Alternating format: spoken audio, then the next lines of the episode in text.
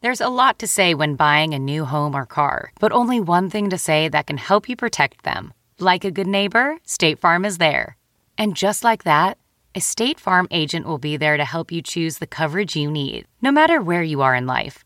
When you need coverage options, your State Farm agent is there to help, on the phone or in person. Like a good neighbor, State Farm is there.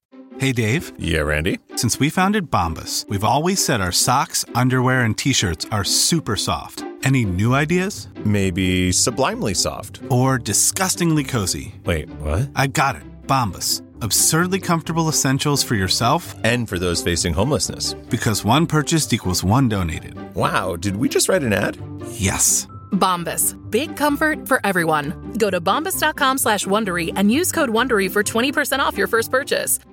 Welcome to a Wednesday podcast of the Nerdist, episode number 235. That I was really hoping you would back back up sing right there, Katie. Oh, I don't sing. So I, I mean, you listen to what I did. You think Mine would have been way worse. here? Try it. Just all you no. Here's all you have to do.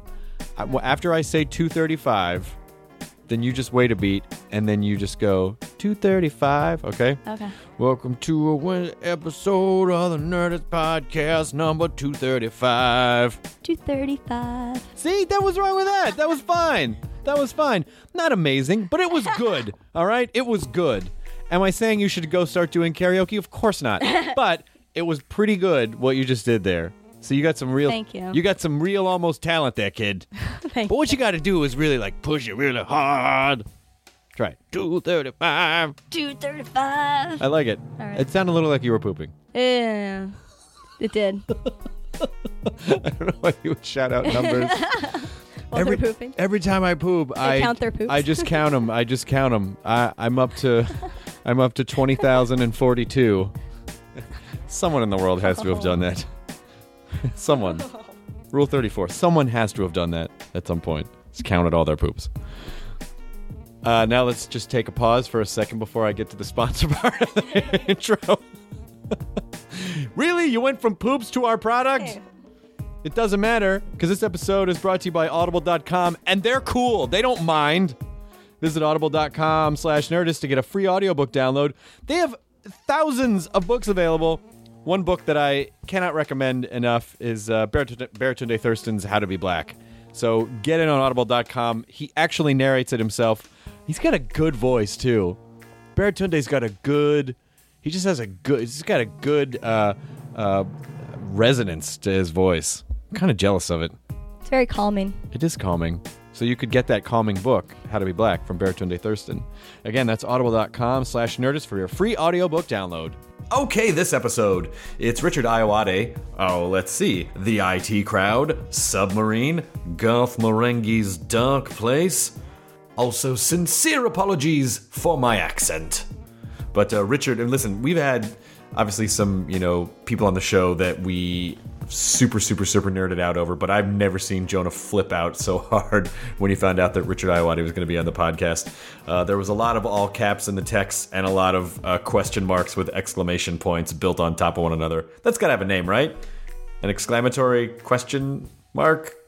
I don't know. Anyway, uh, this guy was so sweet and wonderful, and he's brilliant. And if you're not familiar with who he is, then just look him up and start watching everything he's been a part of. He comes from that kind of that cluster of brilliant British comics uh, that Chris Morris is sort of the godfather of. So uh, it was. It was a real, real tremendous honor to have him on, and uh, he turned out to be a, a wonderful guy. So here you go. Here's Nerds Podcast with Richard Iowade episode number 235. And Also, make sure and watch Richard's latest movie, The Watch, opening July 27th. Starring Vince Vaughn, Jonah Hill, Ben Stiller, and our pal Johnny Pemberton. Now I'm even sorrier for this voice. All right. Now entering Nerdist.com.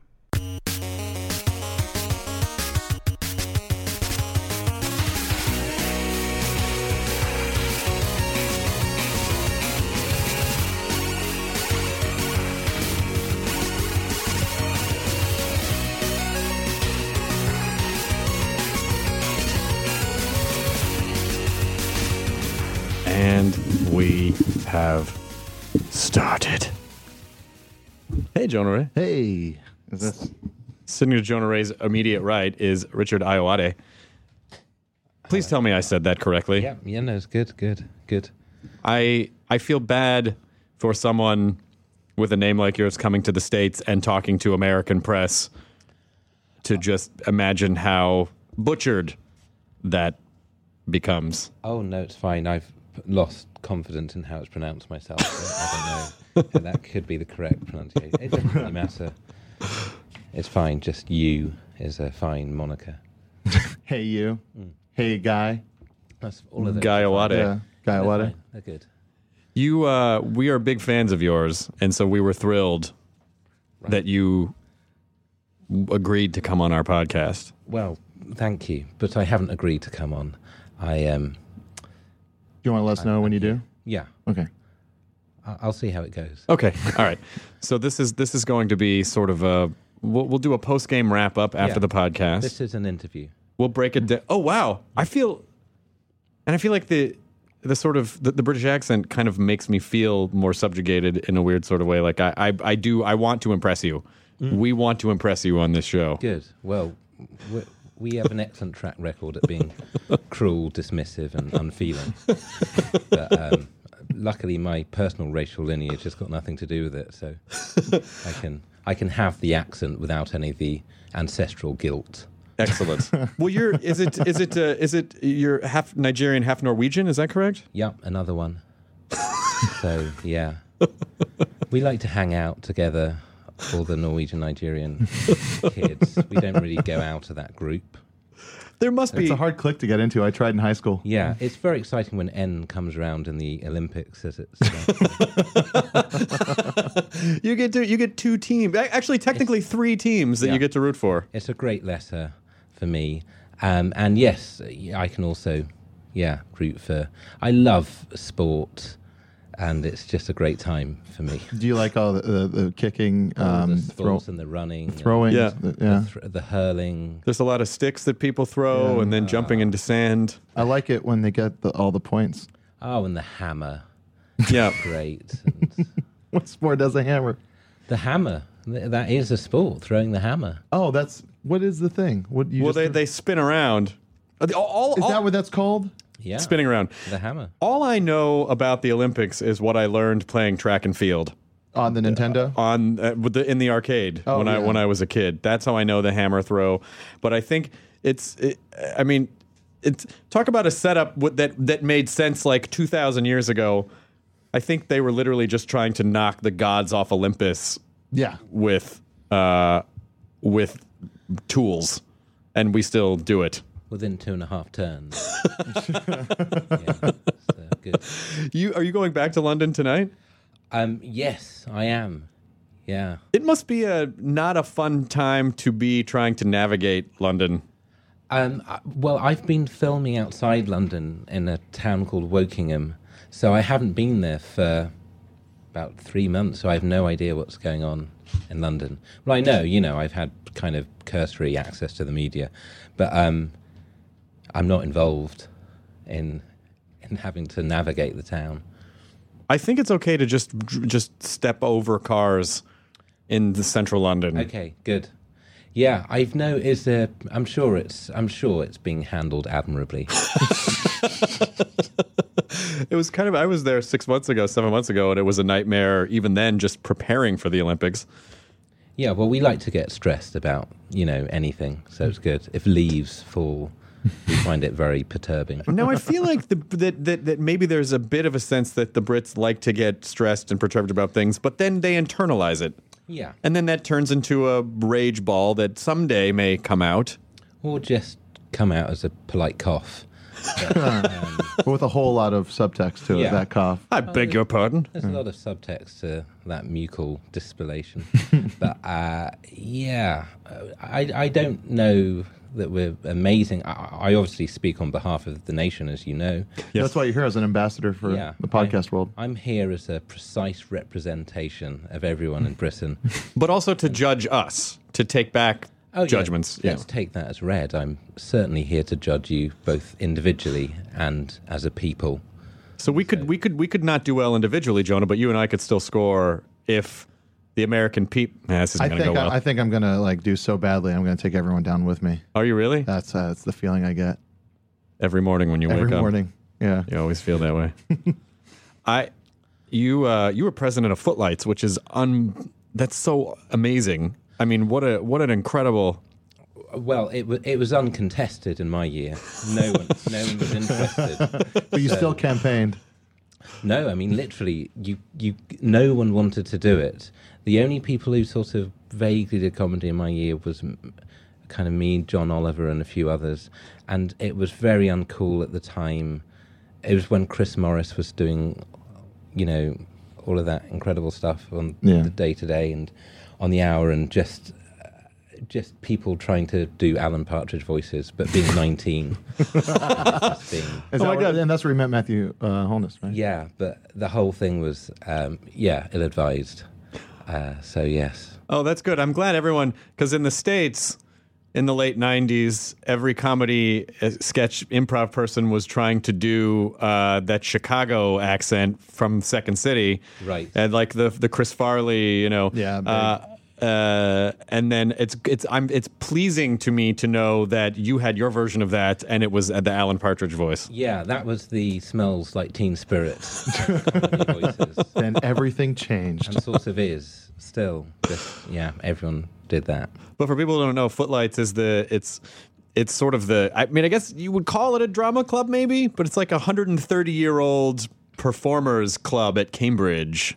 Yeah, which has a sort of undeserved um, ability to put on shows because it housed some geniuses before, and um, and you know some people who are really great, and so when you're in it, you just feel embarrassed that you're even kind of nominally saying that you're associated with these other people, which you just aren't, except through you know a name and you're pretty. I mean, I was, uh, you know, unforgivably bad, and you know, haven't particularly transcended that since. And so, it's yeah, it's just embarrassing. You know, Peter Cook was in it, and Stephen Fry, and Hugh Laurie, and you know, Half the Python guys. yeah, yeah, loads of really funny people. Yeah, I, I think that's it's that embarrassing. right there is culturally the most significant difference I think between the Brits and the Americans is the Brits, even when they're it's I, I, from my perspective, even when they're doing something that does say, "Hey, look at me, I'm doing this thing," there's still a sense of please don't look at me doing this thing. Whereas in America, we would have glommed onto that. I'm in footlights. Here's my footlight sweatshirt. Here's my footlights hat. Like we are very braggadocious about our associations.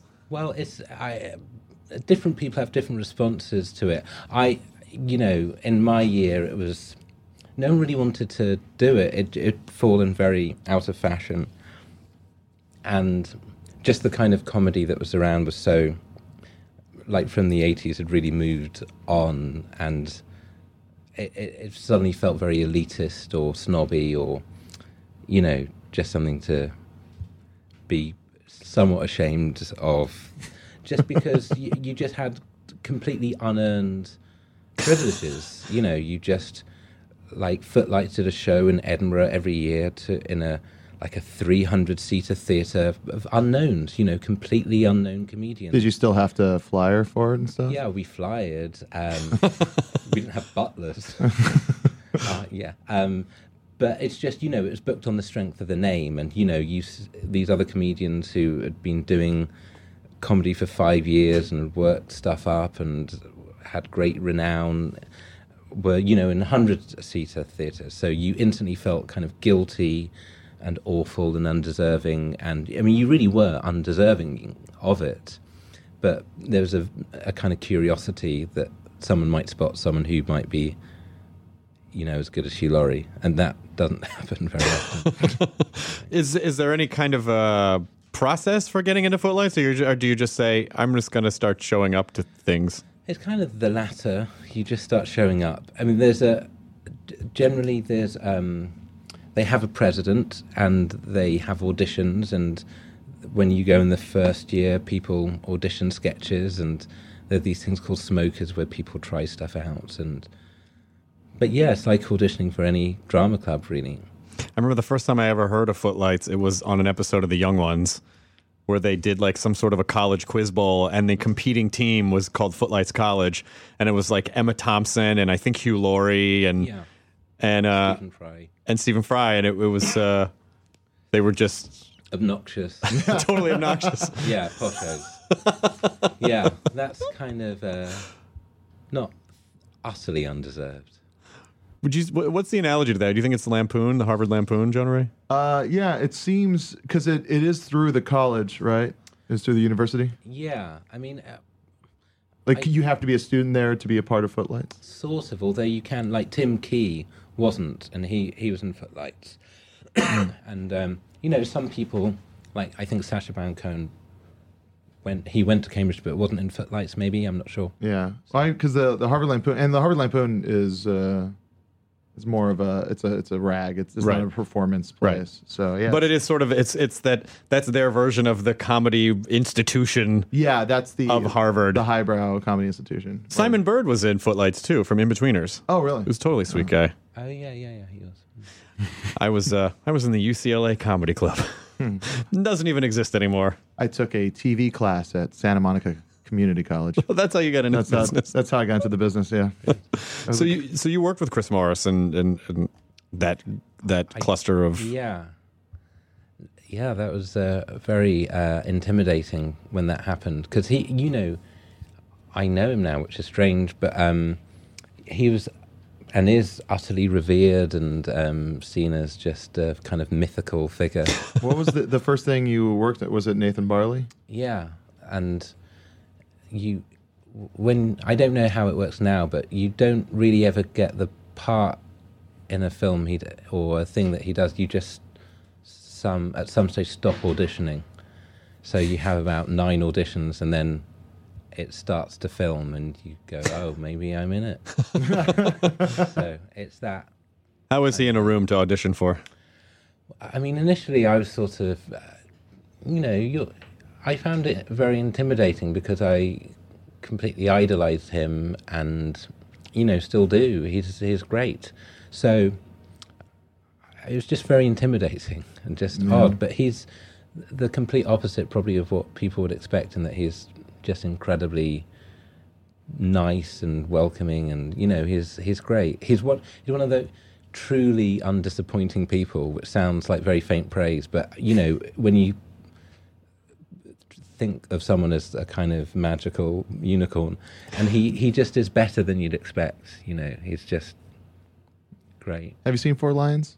I've not seen Four Lions. It's uh, a beautiful fucking movie. Yeah, he's great.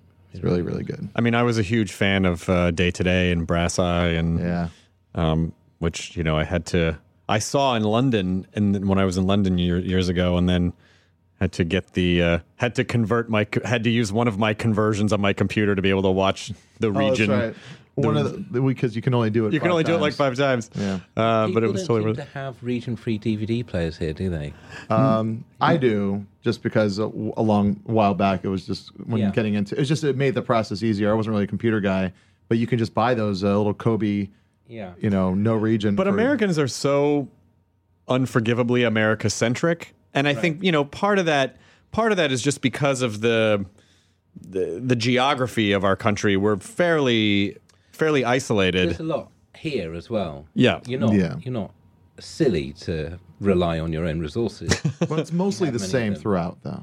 Yeah. Whereas whereas whereas topography That's that could mountains, be. We you've got got- mountains and Got beaches and oceans. Got a couple of oceans. yeah, a, we have a bay. I think yep. There's some A boats s- a probably. sound. Space. There's a sound. There's a sound. Puget Sound. Yeah, I don't know how many sounds we have. got a couple deltas. It's a couple of deltas in the Mississippi region, but just being able to be in Europe and you know, and within the course of the day, see several different countries on a train is pretty is pretty remarkable to us. Sure. Yeah. You know, there's stuff in Europe. I'm not going to deny that. But there's, there's also, you know, a, a lot here. But to me, it seems. And why would you not have a region-free DVD player? It just seems so odd. Yeah, it's easy. That's how I was able to uh, get into um, Nathan Barley and Garth Marenghi and Garth Marenghi. Man to Man and stuff like that. Uh, Well, well, I- Criterion. That's why I have to have. It'd be a light. It'd be impossible. It'd be unthinkable. not having Criterion DVDs. What would you do? But that's another. That's another. I mean, British comedy for us is so. It, it's such a universe, and you know, for instance, spinning off. You know, spinning off Dean Lerner from Garth Marenghi into his own show. uh, That sort of tangentialism that British television has, where they go, "Oh, we, you know, we did six or ten episodes of this one show. Here's this other character, and we're just going to spin off a thing with that guy, or we're going to follow Alan Partridge further in his life." Like that. That idea seems like so much fun to play with because here we just get locked into. Let's just do twelve seasons of this one show because it was successful for a season. I think it's probably a lot of grass is greener though, because I think English people would, you know, look at things like Cheers and that are incredible and fully developed, you know, one th- amazing kind of premise and it's filled with these great characters and they have time to develop it and you know they have the resources to keep it going and uh, and often those things in England are done out of necessity because no one can survive off doing six shows. you Sure. know, And so they end up having to do other things, and you can't get the people back because they're in the middle of the other thing, or by the time you get them back, no one cares anymore. Right. Well, Um, so is there what are the rumors of uh, there being a second series of Nathan Barley? I don't know. Because I've been hearing about it for like five years, I think. I'm not. Yeah, I don't. I think they were talking about it for a while, but I'm not sure where they're at with it. Like Charlie Brooker's, he's doing this thing called Black Mirror now, which are these sort of one-off dramas, I suppose. Oh yeah, yeah, I think I read about that. Yeah, so he's doing them, and Chris is, you know, he's always doing something. So I- I'm not sure. Yeah, I don't know what they do. Whether Yeah, it would be interesting to catch up Yeah. with everybody and see, like you know, how much bigger, and the like much more popular Nathan Barley could have gotten. Or something like yeah, that. yeah. Who knows what they'll do? Yeah. What I, I I heard a, a story. I'm not sure if it's true or not, but that um, there was originally they picked up Garth Marenghi's for two two series, and no, it wasn't. No. Okay. Well, like so, like you did you guys plan on just doing the six episodes then spinning it off, or was that a I mean, not really. Um, no, it's it's always weird to talk about it without Matt, and because we've never talked about it, sort of ever, um, out of character, which Oh. people were always delighted when someone would say, "You're on the phone now with Garth and Dean," and you could hear them go, "Oh." they realised that here's some character stuff. That's why I like the uh, the, Bloated the right commentary on the this is Spinal Tap. They do Oh, the yeah, commentary sure. as Spinal Tap. Yeah, Over it's the moon. great. Yeah, we did the commentary t- for Dark Place and Character. It's it's because it's a show about people talking about how great they are. to talk about that show is impossible Yeah. because otherwise, I go when we did the show about the bunch of idiots talking about how great they are. weren't we great? to- there are so many levels. There are so many levels. You're like, wait, oh no, way, I'm doing this character, commenting on this character, and they're both that, that's part of a. Yeah, there should be like a, a 10 year anniversary where there's like a you, d- you just go through each episode as the characters looking back at the replay of the I mean, I, and I certainly think the barnstorming commercial success of the first one would it, it'd simply be a matter of deciding whose money we'd accept first. is there is there any sense? Because I often wonder how empowered writer performers feel in the BBC system, whereas you know here at a certain you know if a show is a hit, then all of a sudden the actors. Then it's like everyone bends over backwards to keep them happy, and I have, I get the sense in the BBC they're like, "Well, we're the government, and fuck yourself." You know, you don't eh, like. Is there does the perform? Do you feel empowered sometimes as a performer, or do, do they sort of treat you guys as just employees? Well, I think it's different. I've never have I ever done. I've only done. I haven't really done anything for the BBC of my own, um, and so when because Garth Marenghi was on Channel Four, Yeah. and it was on a straight. It was a slightly strange time when Big Brother was very big and popular. You had a Big Brother channel. Yeah, it was in, it was very, and so it was a slightly different climate probably, and please kill me for using the term climate in relation to Jonah, Oh, TV. administer the injection. Well, Give I'm me on the the- fence about the the term. Oh, Oh, okay. my God. I can go either way. All right, well, we'll see. No, that was unforgivable and, and- and must be erased from all records. The TV climate at the time was um, very interesting. So it was ju- it was weird. It, it felt a very weird time. Just that being on TV was so odd. It was like yeah, the year of the Sex Olympics or something. And so it was. So Channel Four is a commercial station with adverts and all of that. So I, I think the BBC's not the same as that. In this, but I mean, I don't know. I mean, everything I've done has been cancelled. What the hell do I know? I can't sort of speak from any position other than maybe avoid what I've done. I don't know. Uh, I I'm sure someone like Steve Coogan is empowered because he's the character and he writes it, you know, with Armando and Peter Bainham and stuff. So I've I don't think I've been in that position. Well, uh, the IT crowd, they actually. I know Joel McHale was. Did you, you you did the American version too? Didn't you? Mm-hmm. What was your experience like taking a because we we've had a long history in this com- in this country of you almost said company. We've had a long history in this company, it's the pretty company close being to- America in the current climate, Yeah. uh, which I've you see on the spreadsheets I've laid out before you, uh, various flowcharts and whatnot. Yeah. But uh, but the idea that you know, well, oh, uh, we got to take this hit British show and then make it big here in the states, and they never understand. We yes, we do technically speak some of the same language, but there's an entire layer of subtext and social interaction, and that is completely not the same. And they and they miss they miss it a lot. Yeah, or like with the office, it's it's it's great. You know, it, I think it's it probably has a similar hit and miss rate to everything, in that a number of shows that are indigenously created are also awful, but there's no kind of cross fertilization story. You know, Sure. I mean, I think English people manage to s- make a number of dire things on their own. Americans make a bunch of turgid dreck on their own. And Mostly. sometimes we take your turgid dreck and make even worse stuff, and vice versa. So, I mean, who knows what what happens? And you know, Don't leave out Australia. They do it too. yeah, Australia, Belgium. Well, the classic the classic story of Dutch. We're gonna make your show is coupling coming after Friends, and then America trying to bring coupling back to the states. that was odd. I never really saw coupling. Um, yeah, but you know, who knows? I don't know. Did was that a notor- Was that on for a long time? Did they make a number? No, no, they it was a big bomb. They they piloted that show Right. two or three years in a row. They kept trying to make it work and kept trying to make it work, and then it just never it just never worked here.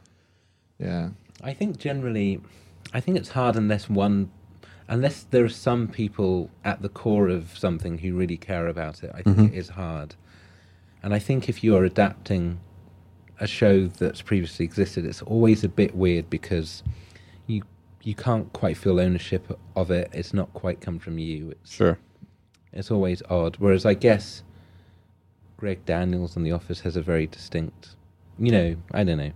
Yeah. That probably was the motor that helped it as well. And Oh, well, then there's like you know you got you got guys like Armando Anucci that just uh, came to the states and made a, like a type of show that he was already kind of making, but didn't bother doing like a remake of it. Just kind of, and then he made Veep, right? And like it's just that that seems to be the better way of going about it. Just you know coming here and then building it from the ground up as opposed to just trying to alter something. but I think didn't the year before? I think they made another version of The Thick of It, and it didn't work. Oh, really? Like, I think I definitely did another pilot earlier, and it didn't work out, and it wasn't, I think, what he wanted. So, you know, I think these.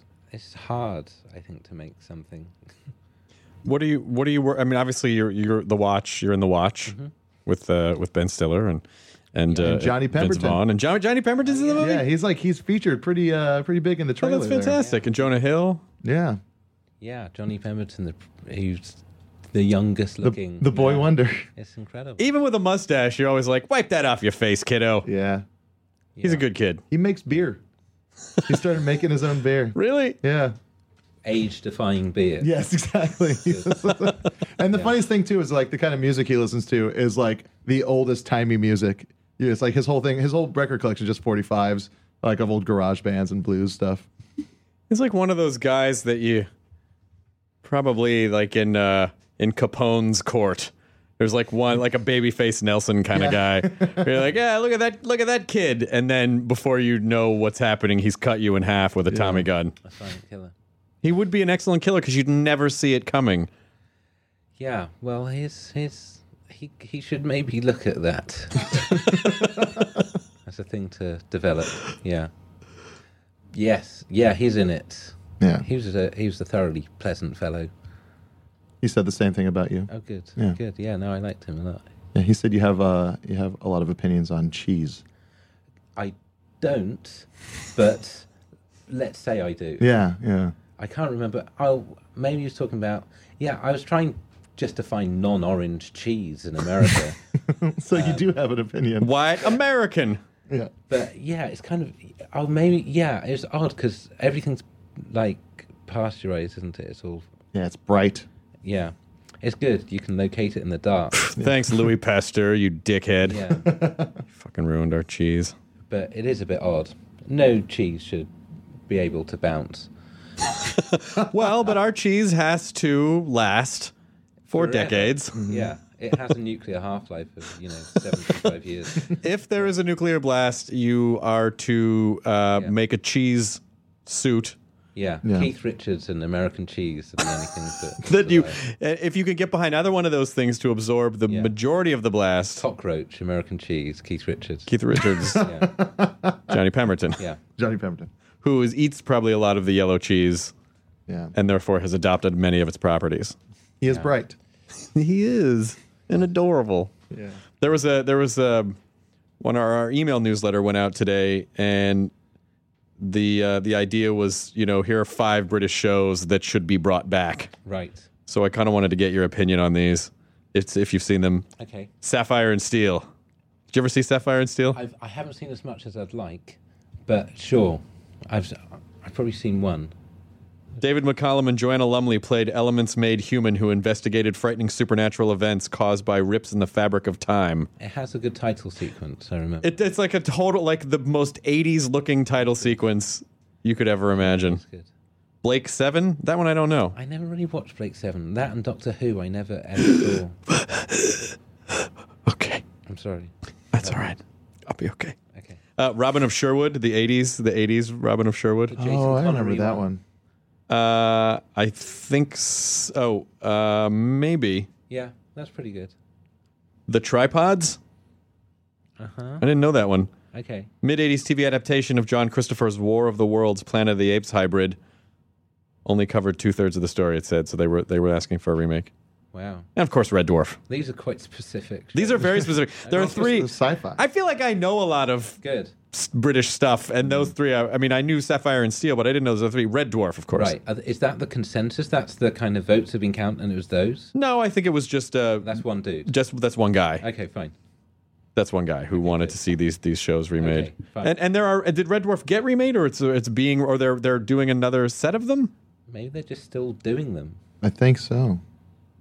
Is that popular here, Red Dwarf? with comedy nerds. Yeah. I think maybe not. Uh, the, the majority of the po- population probably wouldn't know what you were talking about. Okay. But I think for those of us, I mean, the thing about the thing about the kind of comedy nerd thing is that in the '80s, before we had internet, people like myself would seek out British comedy because it was it was just more f- there there was a quest in finding it to begin with that was satisfying and just the idea that it was just drier and more academic and like you know like I've said a million times before the first time I went to London in like 96 I expected all British comedy to be this really brilliant academic kind of and then it, and then I found out that most of it was not like that You went to Jonglers, or what happened?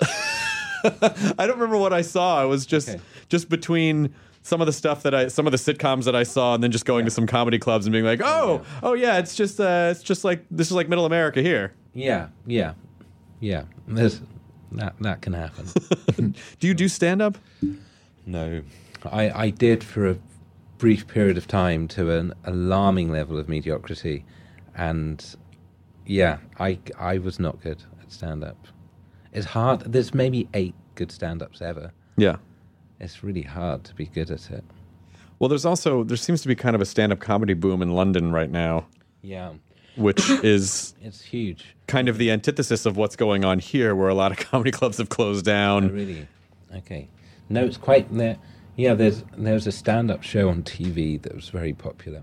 And they're uh, they're also re- they're making uh, the set list into a show. Oh, they're doing set lists. Yeah, in England. Have you seen set list? It's an improvised stand-up show, Oh right, okay. and it's it when it works, it's amazing. Yeah. Okay. But when it does, do- when it doesn't work, Still fun. like the time I did it, oh, really? I did not have a good set. Uh, I never it's good tough. set. That's the thing. It's a gamble. I know. th- That's you know, it's Matt Kirshen, he's the best I've seen at it. yeah, he's fantastic. Yeah.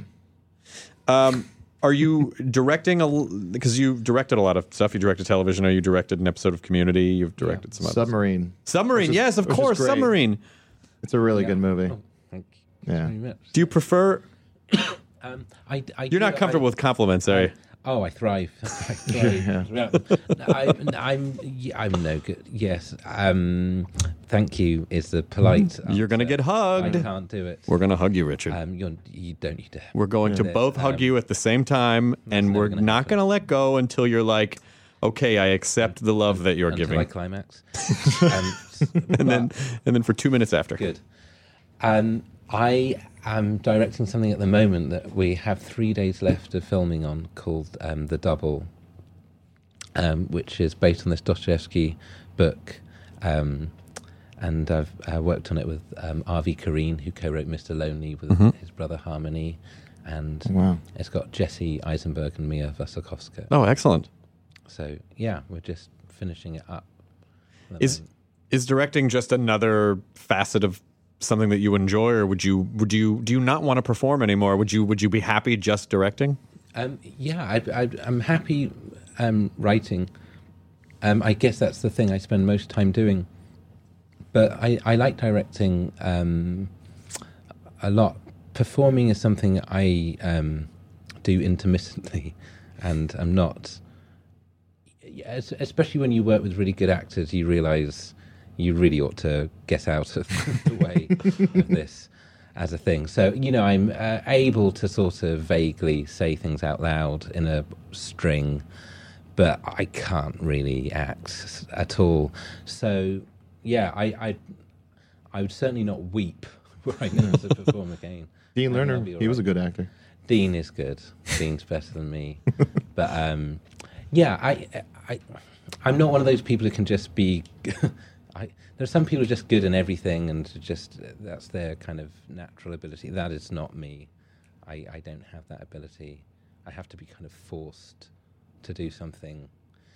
How did you, how did you get into uh, making uh, music videos? Was it just kind of Um, well, that was um, I met uh, I guess Warp Films, and I'd always really liked the Arctic Monkeys, and they had just done some stuff with them, and so it was fortuitous that I I didn't really um, know what I was going to do at that time, and but had always wanted to do music videos, and just I, I had a, a lucky chance to do you know a video for them, and so in the timeline of it? Was it like post Dean Lerner? yeah, it was sort of around then, and um, it, it was really good timing because I was able to try some things out, and but they were small, and you know, you from the idea of it to finishing it is a couple of weeks, and so that that was quite a good thing to be doing while I think I was writing Submarine, so I could still practice directing. Yeah. A lot of people are directing hot chip videos these days. Those guys seem to put out a video like every Oh, Yeah. They week. do. And so is uh, Peter Serafinowicz. Peter Serafinowicz. Okay, Yeah. he's done one. Yeah. I think he did. I think he did a second Oh, one. really? I think so. Recently, Oh, I haven't seen it. I think so. The one he the the original one he did is awesome. Was that the one with Reggie was in? Reggie Watts was in? No, That's the second one. Uh, that's the second one. The first one is just uh, it's a, like a weird looking guy that just starts shooting energy, I guess, out of his Okay. mouth. Is that I- Oh, right. At I've the seen it. they're at the concert. yeah, Yeah. yeah. He just Okay. starts floating around, just blazing people. Is there sort of a, uh, a a a cluster of that I like to imagine of just like eh, all these great comedy people that just hang out because because Br- the British performing community is small enough? I'm sure there is. Well, because you've you've done I'm so not much in stuff it. with like Matt Berry, Yeah. and Rich and Rich Fulcher. Rich oh yeah, Fulcher yeah. You and oh the right, Boosh you were in the guys. you were in the pilot of Mighty Boosh. Yes, I was. Yeah, and then I I wasn't able to do the series, um, but I mean, and not loads. I see Noel and Julian and people, but um, not really. I mean, I don't I don't really go out that much. It's, uh, not that social. Quite. I sort of see my wife. She's pretty much the only person left who'll still tolerate me. Um, yeah, not really. I don't think. No. What was the uh, what was the process of uh, making ADBC a rock opera? Um, well, that was um, Was that pitched as a like a one off thing that you Yeah. and Matt would write? yeah. That technically wasn't cancelled. Yeah, 'cause it was just a one-off. Because we got in first and went, "There's only going to be one." Uh, I'm not sure if you ever saw, but it's uh, it's uh, basically it's a uh, like a '70s stage play musical uh, filmed uh, special for the story of the Nativity. Uh, and Matt Berry, uh, what was Matt Berry's character's name? Oh well, he plays Tim Wind, like Yeah. this kind of, and then he, yeah, he plays the innkeeper um, in it. Yeah, it's the story of Nativity is uh, set from the perspective of the innkeeper that ends up letting, you know, uh, Joseph and Mary have Jesus in their barn. This is just a one-off special for. for Surprisingly, this didn't make it to series. Although I felt it could have run for at least 50. Um, and Julian Barrett was in it as a rival innkeeper. Yeah. Um, with a very short. Get out. And so, yeah, I, I, it was Matt Berry's idea to, he was going to do a kind of Christmas musical. He's always doing musical things. And then, and then I, then when I was going to direct it, we just kind of ended up writing it together and he did the music. And so, Yeah. yeah, it was always going to be a kind of a one-off thing, really. The all of the British comics that I've met, you, you and Noel Fielding and Simon Bird and, and Simon Pegg and like everyone's so s- sweet and a little shy and you know. So do you find that performing is just sort of a release to step out of that a little bit? Well, I mean, Noel and I mean, all of them were sort of proper performers, and I um, have generally been um, happy tinkering behind um, proper performers. So I don't know. Like, th- there are certain things that I don't know. Uh, yeah, I mean, I I'm not naturally given to standing on the table and shouting at a party, but within very strict parameters, it can be enjoyable. Um, so, like doing Dean was enjoyable because it was kind of like writing. You know, you have a sort of character with a rolodex of peculiarities of some kind, and then you flit through them in a nasal voice. And so, um, you know, I can just about cope with that. Um, but I, yeah, it's odd because people could very legitimately say, "Then why are you doing this?" And I, there isn't a good answer to that, because I think it's more, I think it's more like a sort of infection, making things. You know, it's not, it's not something that necessarily you're even suited to. In fact, I, I think I did this Jungian personality test, and it said the one thing I should not be in is show business. it didn't tell you what to said- do. It just said the one thing Yeah, it not to said do. Not suited to show business. And in a way, that is true. I'm very not suited to it. I think everyone feels that way, though. I think every good performer feels exactly the way you do that it's like, oh, everyone's going to realize that I shouldn't be doing this, and I, there are people who are better. And I don't know. I, I think. I, I, I think I think more people feel that way Yeah, than possibly. I mean, I think I don't know, but I mean, I suppose why directing uh, appeals is all you really have to do is have an opinion on what you like, and I'm I'm quite comfortable with that. Yeah. As in, I can go, oh, I'd like Jesse Eisenberg. Let's ask him if he'll do this. You know, I'm quite comfortable with that and going, oh, I like that bit of what you do, you know, and I like this music here, and I think this should be this long. And so that that's fine. But uh, in terms of the kind of more, um, s- you know, the sense of you as a performer, I find that very hard to be objective about. And uh, yeah, I'm very uncomfortable with that as a idea. And you know, I'm very happy uh, to do it under controlled circumstances occasionally, but I'd find it just terrifying if that was like my job. Sure. Yeah, the one thing. Yeah, I'd go. I, I mean, I would never hire me. Can you watch your own stuff? No. No. No, I can't. No, I don't watch it. And yeah, I'm I'm terrible at auditions and just don't audition. I just refuse. Not in a high-minded way, but just for everyone's sake. Let's just spare everyone the time. Do you feel uncomfortable when you're running an audition?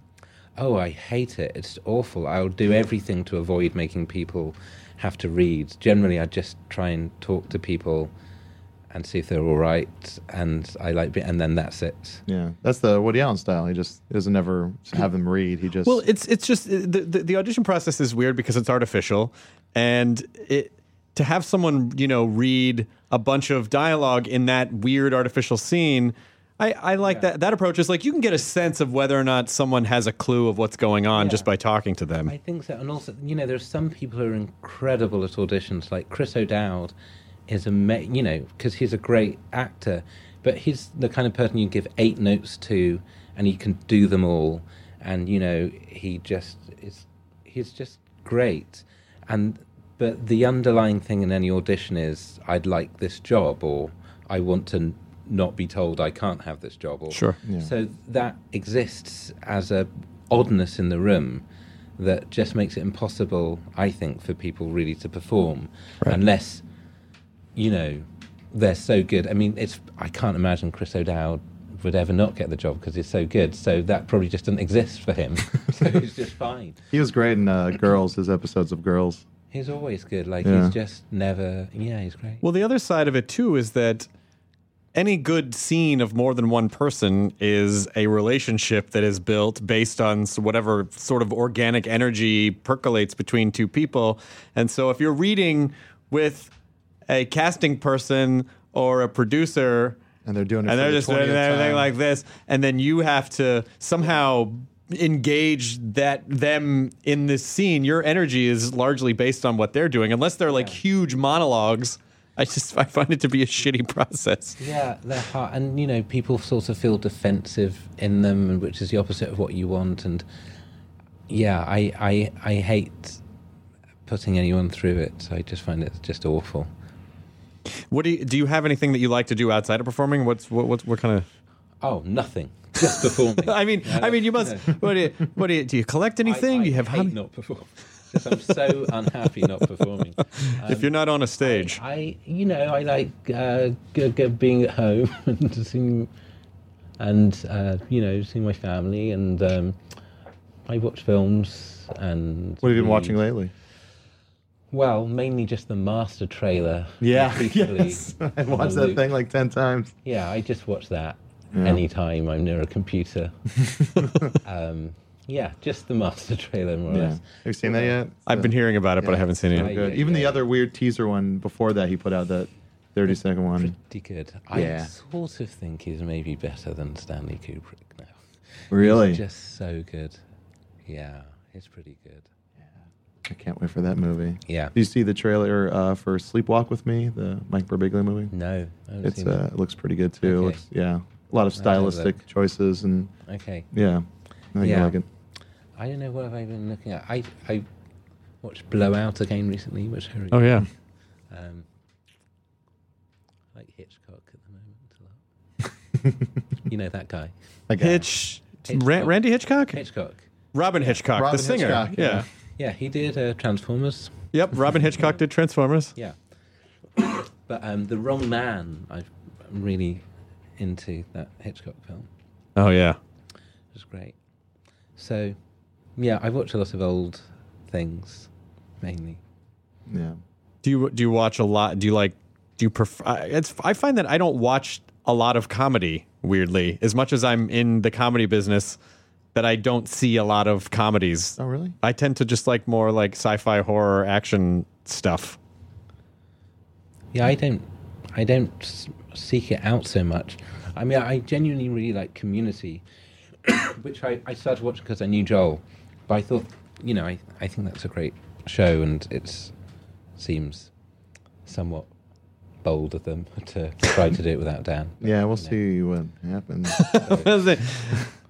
I love everyone on the show. I hope it goes well for them. Yeah, no, the cast are great, and you know, it must be a weird feeling for them. It's got to be hard because they well, they have to. You, they're contract. They contractually obligated to to show up for work. yeah. Yeah, it's really odd. Yeah. It's actually the guys that took over are the guys that did Oh, uh, really? the uh, American version of the IT crowd. Well, they're really nice. I mean, they're really good. Um, but it's kind of Dan, isn't it? I mean, Yeah. Well, it's his show. yeah. It's weird. It is, it's a little weird. Yeah. But you know what? I I mean, this fucking it, the the business is hard enough. It's just sort of I don't think anyone faults them for wanting to keep their jobs. You know, and I, you know, they're, and they're f- hilarious people. Yeah. I mean, the So- show's set up, I think, at a at a point right now where it's just they just kind of have to keep on pushing it in the same direction. If Yeah. they try to alter any of the relationships or the style choices, I think that'll. It's just I don't know. There's so much that Dan brought, so many like layers of different things. How going much in on. British television? How much does the network get involved in the production, or do they pretty much go, you know, here's your money, just go make your thing and give it to us? I don't. As I say, I've never done more than one series of something that I've been involved with writing. So, uh, yeah, I mean, we were pretty lucky. We didn't have much interference. Even if we'd had, I don't. We wouldn't have listened. But that's maybe why we only got to do one series. Um, I'm I'm just um, constitutionally I can't do it. I'm so counter suggestible that if someone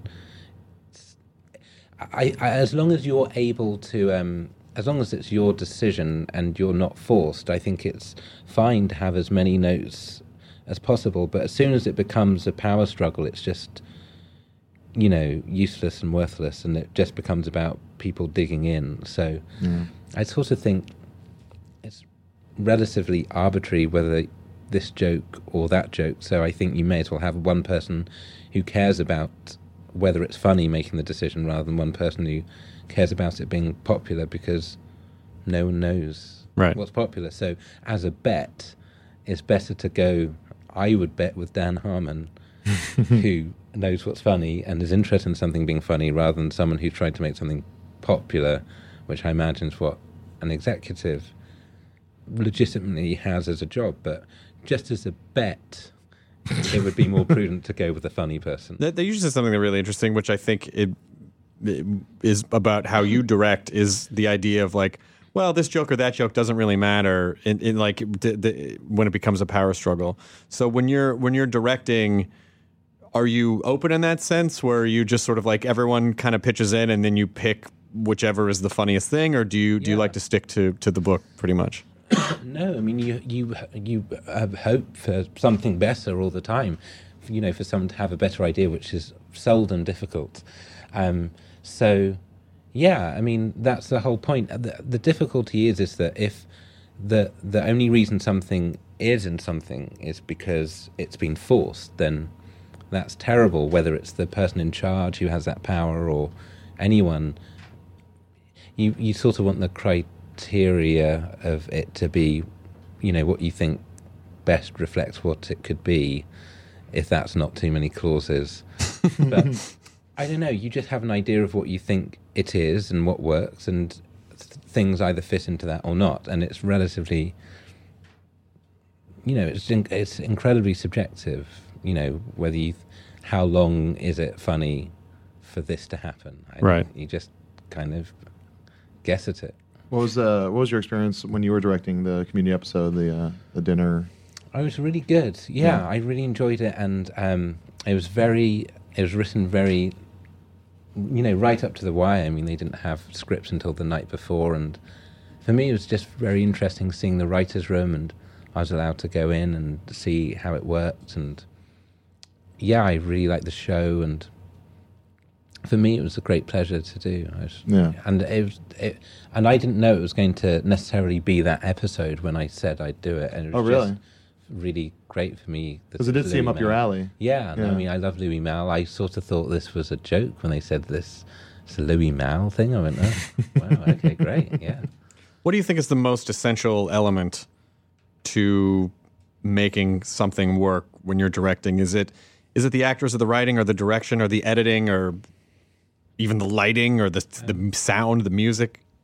Well, I suppose they all are important, but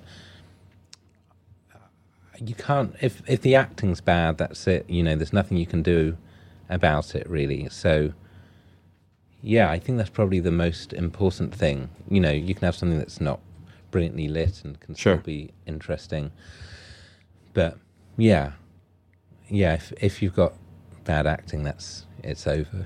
Yeah. Are you avail? Are do you have much of a of an online presence? I have no online presence. So the, I mean, so I n- have email. But but no, otherwise none. No, there's no, You're not on social media. There's no. Uh... No, I'd be unconfident of even defining social media. Well, in the current climate, it's Mm-hmm. Mhm. the way that the young people are communicating Okay. across. The Uh, it's a it's a paradigm shift 2012 from. climate? Yeah, it's a Great. 2012 climate. Great. So what are these kids doing? I don't know what the hell They're kids on are doing. Tweet decks. They're on tweet decks and Facebookings. Good. Um, the- No, I have nothing. I think that's, uh, you know, part of me feels like I don't know how I would exist without being interconnected in that way.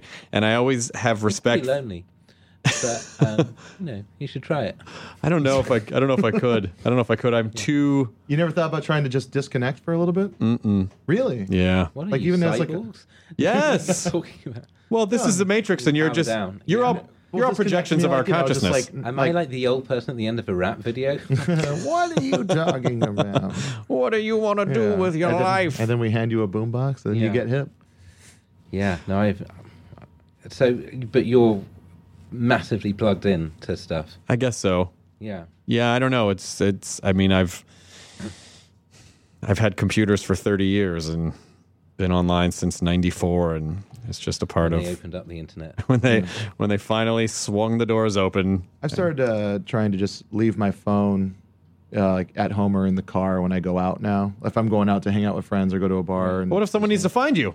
What if you're trying to settle a bar bet and there's no Guinness Book of World Records in the bar, or you need to know the fastest way to exit a building if it's burning? uh, I, I guess I just have to try and feel it out. I guess. But like it's You're gonna it's- die like everyone did in the old days. They're all dead. You know why? No technology. But it feels if it feels good. I actually end up having a better time, like when I'm just like talking with people and engaging. It's a it's an it's, you should try it. The best way to hang out with people is four people at a table and everyone's Mm, Staring faces at in their their phones. phones. Then everyone takes a picture of everyone and then they're else, tweeting each other, but they're not actually talking. Then they all Yeah, I t- Instagram it. Uh, so, t- so the watch is opening soon. Uh, August uh, is it? God, can we stop talking about that film? I'm My so gosh. sorry. I know. Did you want to talk about it? No, I. I mean, Oh, July 27th. Does she want you Oh, to talk oh, about it? y- Um, I don't know. It's probably best that I. I mean, I don't think I'd um, elevate it in any way by my voice saying things. I'm looking Um, forward to it. I've heard good things. Good. Uh, the people I've talked to that have seen it. I hear Johnny Pemberton's in that movie. Johnny Pemberton. Yeah, Johnny Pemberton. Johnny P. Yep. Uh, uh, he's in it. He's good. Excellent. Oh, Uh, but I, I, I'm looking forward to it. It seems like a good. big high concept comedy. So my last question for you before we um, let you leave the country and go back to England is I have um, a question. I have a question too. what? So just okay. Yeah. My question is, have you agreed to do the podcast? Oh yeah, sure. Oh, good, I'm in it now. good. oh, good. Good. In that case, is uh, is there any projects that you and uh, Matthew Holness will ever get to work on again? Like, do you don't guys co- know. ever think about working together on a show I or a don't- movie? I don't think so at the moment. You're not It's friends also- anymore? there's- I don't think there's anything in the pipeline. I mean, I'm just going What's to. the climate in that pipeline? The climate is um, kind of a. I'd say it's hailing, but with patches of sun. So It's a it's, little sunny, humid. but hailing in a p- in the pipeline. And it's humid, and- weirdly. and quite misty, Yeah. but also there's some. It just smells bad as well. Yeah. Pipeline. So nothing's really going It's a on. complex pipeline. no, no, there's nothing going on. I'm yeah, just uh, you know, trying to bring commercial failure to other projects. Yeah, yeah. You guys are going off Way. separately to try and fail apart. Hmm. Yeah, yeah, that's the aim. That's always been the aim, really, to spread the failure as widely as possible. Well, um, I know a guy who happens to have access to creating content for the web, the interweb. Uh, and if you ever wanted to do something, this person who could be me would produce it if you ever wanted to go that way. Oh, It's just something to take home with you. It's a long flight to, you know. And I'll, I'll and I can take my climate metaphors as well and try and untangle them. We can we can try to clear out the Good. pipeline. Well, thank you. Hmm. And get the lines of communication open. Here's the twist. This isn't even a podcast. This is just a meeting. Good, good. This It's is a pitch We meeting. record all our meetings. I've pitched myself admirably, I think. Um, Good. You have uh, you have such a lovely voice. We usually say something at the end of the podcast. We tell people to enjoy their burrito. Would you please do that for us? Because it, it sounds much nicer coming out of your face. uh, you tell people to enjoy their burrito. You've just done it, and it was Okay. gorgeous. Okay.